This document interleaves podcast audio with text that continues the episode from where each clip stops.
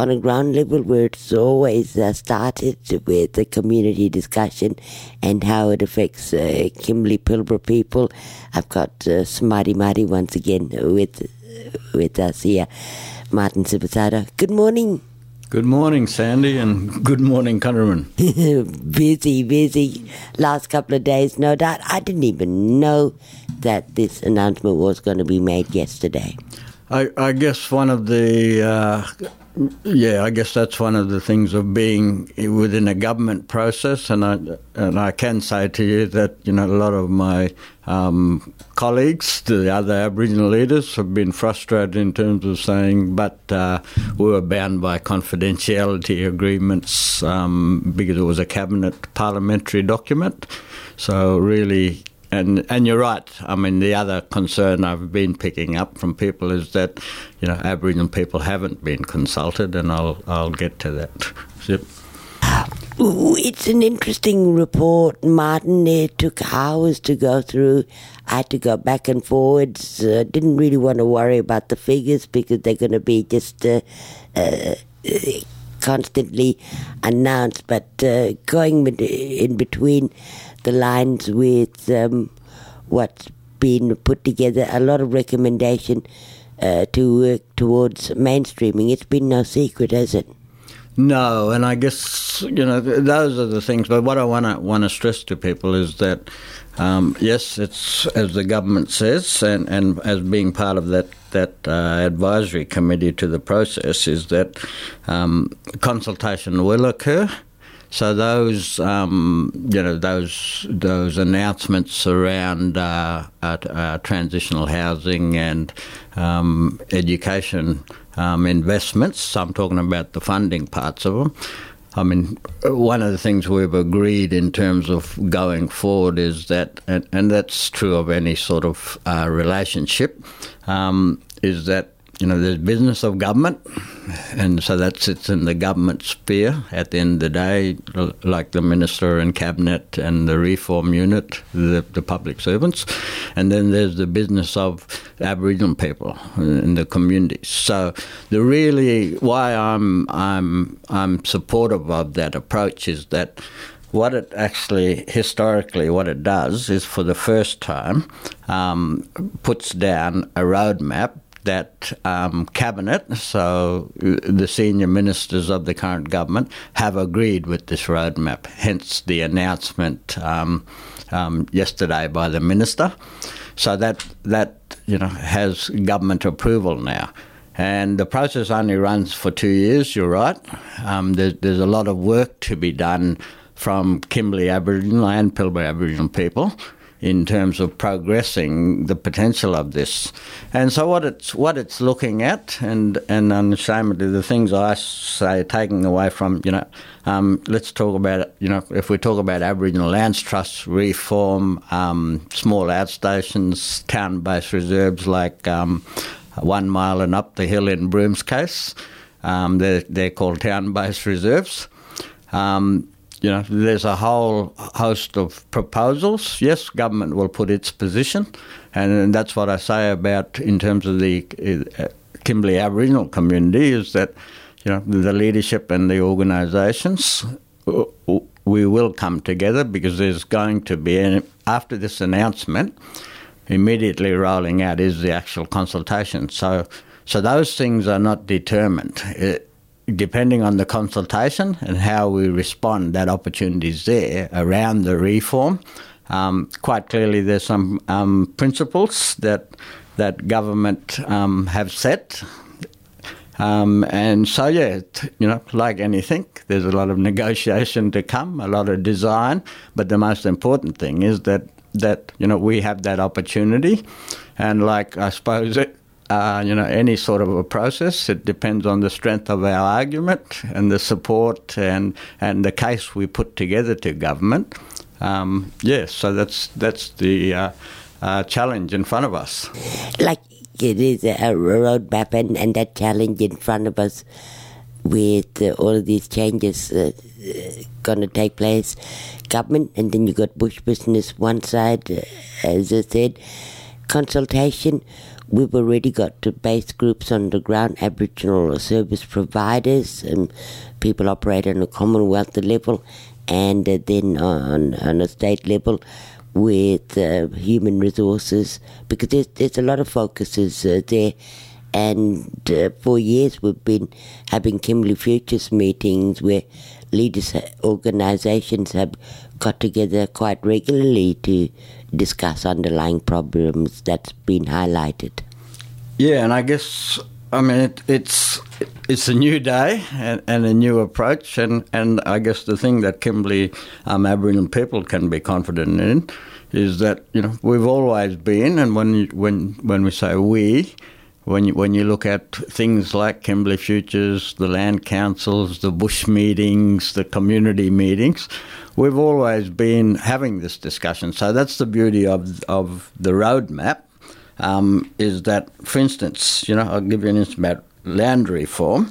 Um, the first first um, discussion um, was the Seaman Land Inquiry in 1984 and then that was followed by um, you know the Bonner report, where and he's no longer with us, Paula. Old, Senator, former Senator Bonner in 19, 1996, bless his soul, and um, you know the last one we had was the Casey. Casey report in 2007, and and they all inquired into, um, you know, the Aboriginal Land Inquiry into Aboriginal Lands Trust reforms, what sort of reforms we require. So that that's the strength of it is that in terms of from 1984, government have had all these reports, and the roadmap now actually um, cabinet and the parliament, or cabinet I should say, and the government have committed to that discussion. And of course, those sort of, sort of, you know, from '84 to the 2007 and the reports, we would consider them, and we have, you know, amongst amongst the leadership group, amongst our elders and our leaders, would have participated in those discussions. So it's not new stuff. What what's what's exciting about the, the roadmap or the potential of it, I won't I won't say it's done. Is the potential of it is that all those discussions, we've finally got engagement with government. I'm not saying they're going to agree, as I said earlier. I mean, they'll have a position. Aboriginal people will have a position, and we'll see whether we can find um, the middle ground. But so, in in terms of you know that that stuff, and I just have to make mention in terms of the reform, and people should not forget this, is that um, you know last year, in 2015, um, thanks to the efforts of our, our local Kimberley member and Gidja woman um, Josie Farrer, um, put up her bill for recognition of Aboriginal people in the West Australian Constitution, and that bill changed. So that's the legislative basis, in my opinion, where Parliament changed to recognise West Australian Aboriginals in the West Australian Constitution. So, so this is a follow-on from that document in terms of recognising, and so the reform allows you know all this unresolved business to be discussed. You mentioned a couple of reports there, the Seaman report and one from the late Senator uh, Bonner. We've also know since 1984 there's been lots of changes. People have been encouraged to go out to country, uh, build up on, on communities uh, because uh, it was seen that it was best that Aboriginal people do that. And it's like a, a different, it's like pulling back back in what you're thrown out in the line. And I, I, guess that's the difference between uh, the thinking and then coming from uh, an Aboriginal perspective of you know culture and people's connection to country and and and kin. So. Um, admittedly, and government may say it's right. It's it's it's you know it's an opinion, but that that homelands movement and the outstations clearly reflected in the ATSIC time. ATSIC funded those things when you had ATSIC Regional Council and Aboriginal people making decisions. So these are some of the, as I say, going forward, some of the, the points, you know, of contention about understanding, you know, where Aboriginal people are coming from and where the government's coming from. So, yeah, there's a bit of economic argument and a bit of policy argument, but it's also from an Aboriginal perspective, as we say, you know, um, having country and, and knowing where you come from is, is very important. And it, it explains a lot of things in terms of why people don't move far, but the, the disconnect, if you like, between the government and the non Indigenous view and the Aboriginal view those are the things now, as I say, in the in the roadmap that aren't determined, and and that's the work in front of us.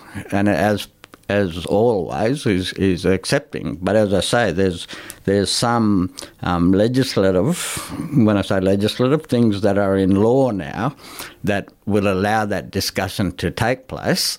Um, of course, the government is, is the government, as I said earlier, business of government. They're, they're elected by the people um, to manage the public funds.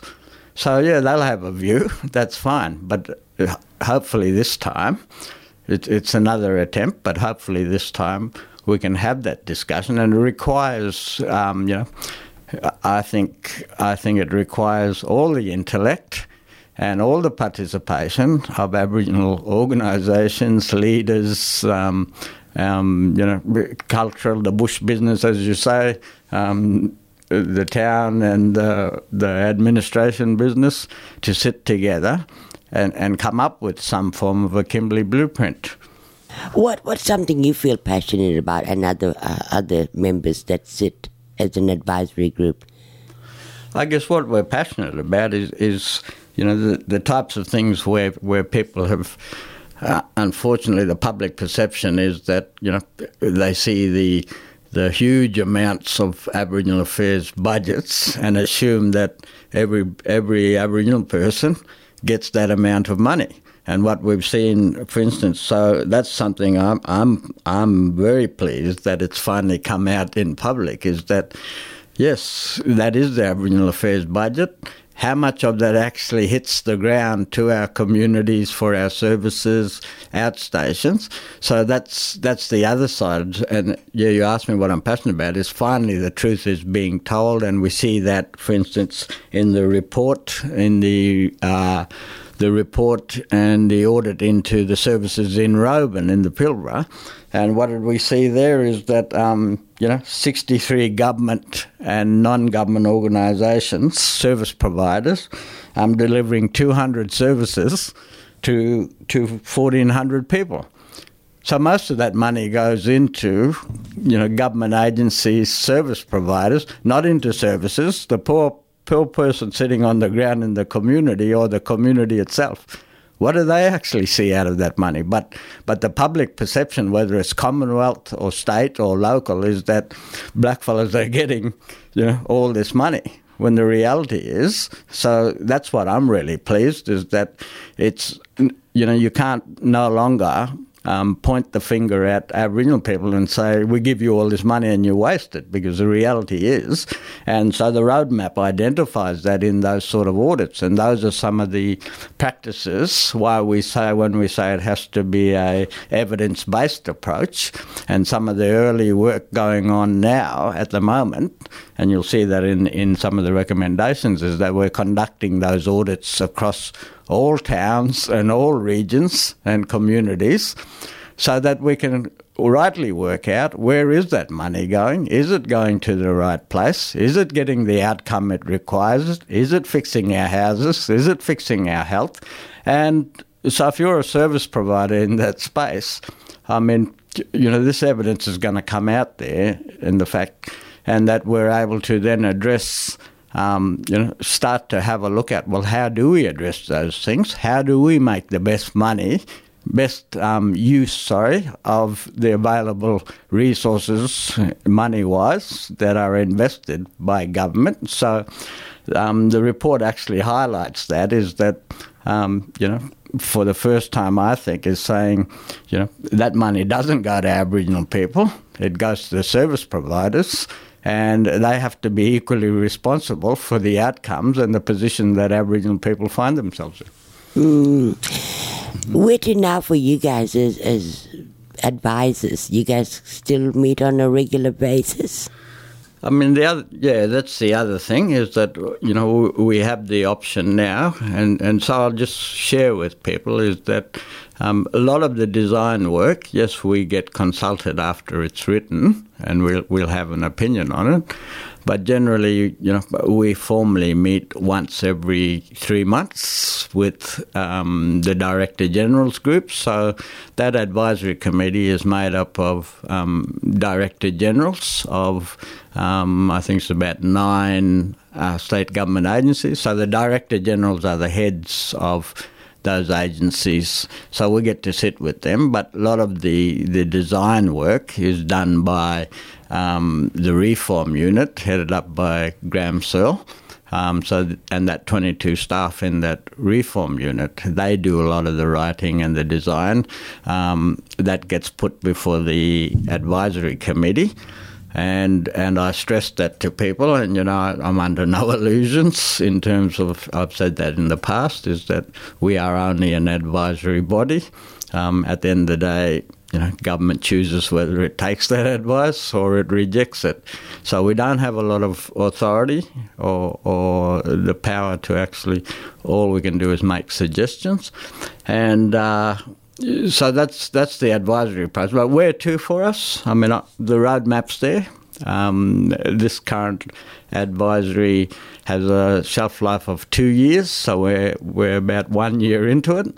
Of course, there's a state election in Western Australia. I think I've heard March 2017, so it's not too far away. So, um, you know, those are the things, as I said earlier, in terms of what is our from the Kimberley Kimberley perspective and the, and the Aboriginal communities and the Aboriginal um, community is that you know, one of the things we, we would need to work out, and in my view, is is getting bipartisan support so this roadmap doesn't just live with this current government. And what I mean by bipartisan support is that the other um, political parties in Western Australia agree, um, you know, to implement implement or to maintain the roadmap because that, that provides us sustainability going forward rather than three years as we see and then another government comes along and says we're going to do something else and, and that just doesn't allow us to address the issues, have the discussion. You know, it's going to take a long time. Mm. And uh, I heard you wisely say just when you think things are comfortable, always be prepared for the unknown because things got a habit of changing. Yes, and that's that's and that's contained in there, as you know, in, in the report. So we've had had some influence in terms of getting shaping the roadmap and the direction, but there's also a number of a lot of work to be done and a number of actions that sits within the Aboriginal community. As I said earlier, the business of government is the business of government, you know, other than us having a vote, and, and some of us may be able to influence. Um, government, I doubt it. At the end of the day, government's a political party and, and they're in their own realm. Um, business of Aboriginal community is our business, so people have to sit together. But um, so that's that's in terms of the roadmap, you know, in my opinion, uh, the opportunity that it, it exists. And it is uh, addressing issues from, you know, 50 years ago. We've seen, as I say, the ALT is a good example. We've seen three reports um, recommending to government that they hand land back to Aboriginal people.